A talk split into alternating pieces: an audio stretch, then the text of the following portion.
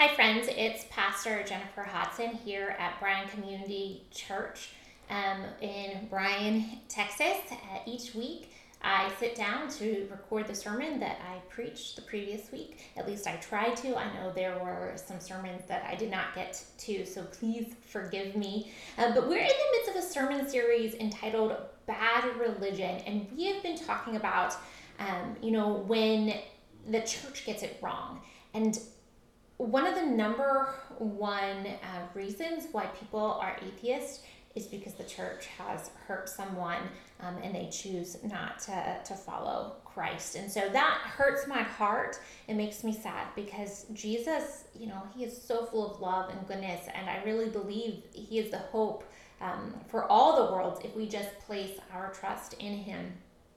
And so I think it's important that we learn from those who got it wrong, as specifically the Pharisees from um, the New Testament when Jesus was walking this earth and uh, teaching and guiding the disciples and the crowds of people, and even when Jesus was trying to teach and guide uh, the really religious leaders of his day. And so we've kind of been looking at um, a text from Matthew chapter 23. We've been uh, talking about where Jesus is at the time, he's at the end of his ministry. Uh, he spends most of his time uh, actually uh, talking about some of these things that can lead people away from the faith, lead people away from knowing who God is and who he is uh, as God's son.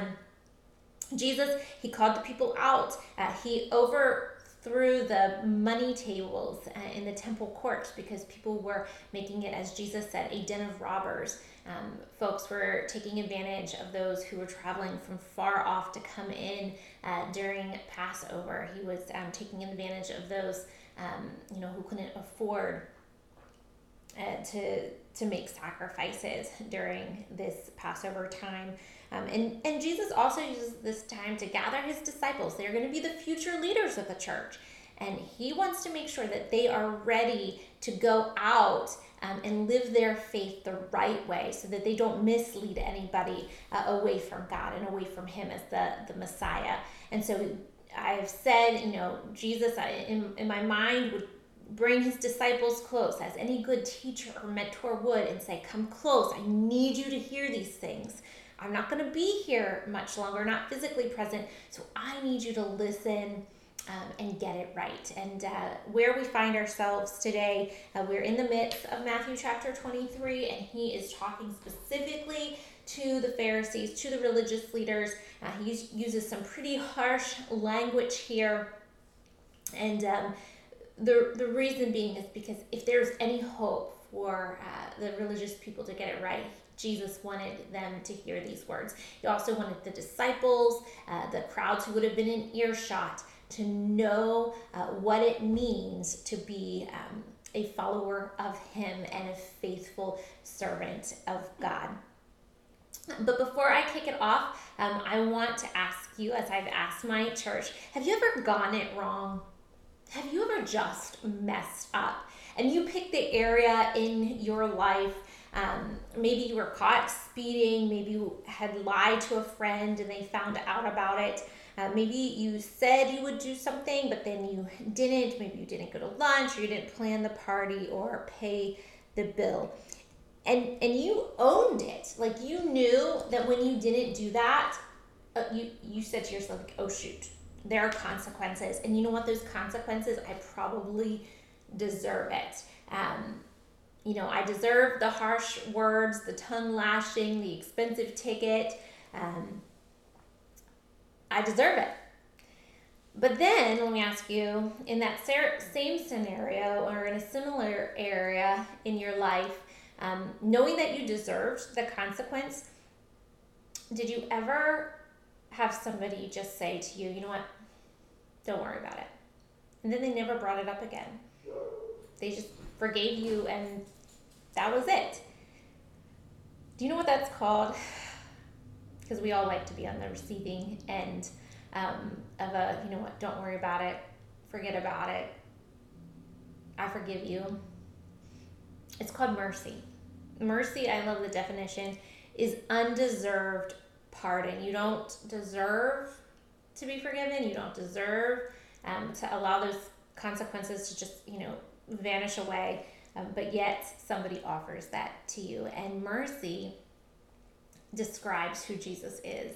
And uh, it describes the very heart of God mercy and justice and faithfulness. These things are foundational to Jesus Christ. And in our passage today, we are going to be talking more about those things. Um, as Jesus was preparing his disciples, um, he was preparing the religious leaders, if only they would listen. And he says these words to them. And as I read it to you, I want you to know that uh, he's going to use the word woe. Woe to you. And woe to you would have commanded their attention. If anyone says woe to you, it would have uh, made them think back into the old Jewish texts of Amos and Isaiah, uh, where they were prophesying on behalf of God, when they were telling people, like, you need to get right with God. They said, woe to you. So the people knew these words. And when Jesus said them, they looked up. Um, Jesus also said these words with desperation in his heart, uh, with deep sorrow. Uh, if, if they were getting uh, what he was saying wrong, his heart broke for the people. Uh, that's what I love about about Jesus that he had this heart that could look out and see, you know, what the people were doing well, but also uh, where they were getting it wrong. And he just he just had this this feeling of sorrow um, because he knew how how incredibly um, powerful uh, the people would be if they lived for Christ and took part in the kingdom of God. So let me read to you from Matthew chapter 23, and it's only two verses here, verses 23 and 24. We hear the words of Jesus Woe to you, teachers of the law and Pharisees, you hypocrites! You give a tenth of your spice, your mint, dill, and cumin but you have neglected the more important matters of the law justice, mercy, and faithfulness. You should have practiced the latter without neglecting the former. You blind guides, you strain out a gnat but swallow a camel. See, I said these are these are harsh words. Let's unpack this for a moment. Jesus names what the Pharisees were doing and he also names what the Pharisees were not doing. He said that you were giving a tenth of your spices, your mint, your dill, your cumin. Um, where does this come from? Well, the religious leaders, the disciples, the Jewish followers, they would have been very familiar um, with this this topic of tithing, this practice of tithing, giving back what ultimately belongs to God. It comes from Leviticus chapter 27, verse 30. Uh, it reads, Every tithe of land, whether of the sea of the land or of the fruit of the trees, is the Lord's. It is holy to the Lord. The Jewish people learned very early on to give back their first fruits, to give back what ultimately belongs to God. Um, and giving back a portion, a tithe, or a tenth, it allows uh, the folks then and today, if, if we practice this, uh, as I believe we should practice it, allows the church to continue to do the work of God, uh, continue to do the ministry that Christ has called to us. And so the Pharisees, they they got it right.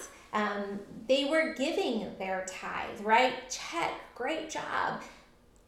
You need to continue this. Jesus doesn't say to stop, um, but he does continue uh, you need to do both. You have to give of your tithe, give what ultimately belongs to God. Don't give folks your leftovers. None of us want somebody's leftovers. Why would God want our leftovers?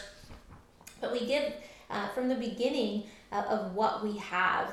And um, but Jesus also said you you've got to you got to do both. You need to pay attention and practice the important things such as justice, mercy, and faithfulness.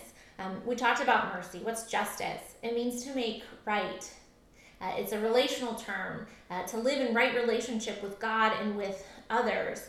Uh, Tim Keller says that justice uh, is reparative. Um, it restores those who are victims of injustice. So we are to, to speak up for those who you see are being oppressed or pushed to the margins or are not being loved and cared for, maybe the, the sick or those imprisoned, uh, the, the child, the widow, uh, the orphan.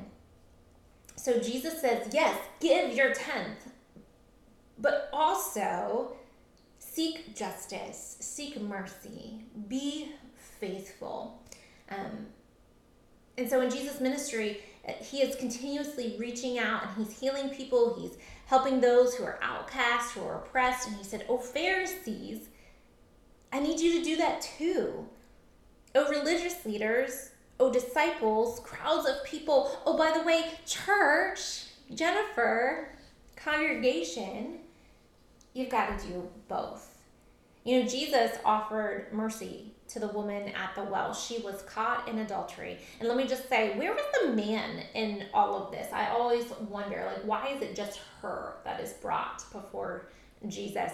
Uh, but I digress. But according to law, this woman should have been stoned to death. And we see here that um, that Jesus offered her mercy and uh, again undeserved pardon and and he offers it to the woman caught in adultery but he also offers this to any one of, of the people standing before him or us today who have done something wrong. Because whether it's adultery or any other lie, any other um, deceit, any other sin, uh, when you have broken relationship with God, when you have hurt others by your words and your actions, uh, Jesus forgives. And he's saying, I'm going to forgive this woman. I'm going to forgive you. O Pharisees, O religious leaders, O disciples, O crowds of people, O church. I need you to give of your money to support me in building the kingdom, to give of your time to support me in your kingdom, to give of your resources to support me in the kingdom. I need you to tithe. But I also need you to offer mercy and justice. And then here it is, because you might have been thinking what I have thought, and I had to do some research on what was Jesus saying? You blind guides, you strain out a gnat, but swallow a camel. Well, the Pharisees they were guides to the masses, to those who they were leading. Um, they were teaching others uh, the Jewish law. Uh, no, they did not get it right, but um, their words were correct, right? They knew uh, the Jewish law inside out, backwards and forwards, upside down, and right side out. Um, they weren't leading people to the Messiah. They were guiding them incorrectly in, in terms of that uh, because they instead um, got angry that Jesus was claiming to be the Son of God. So they were blindly guiding others.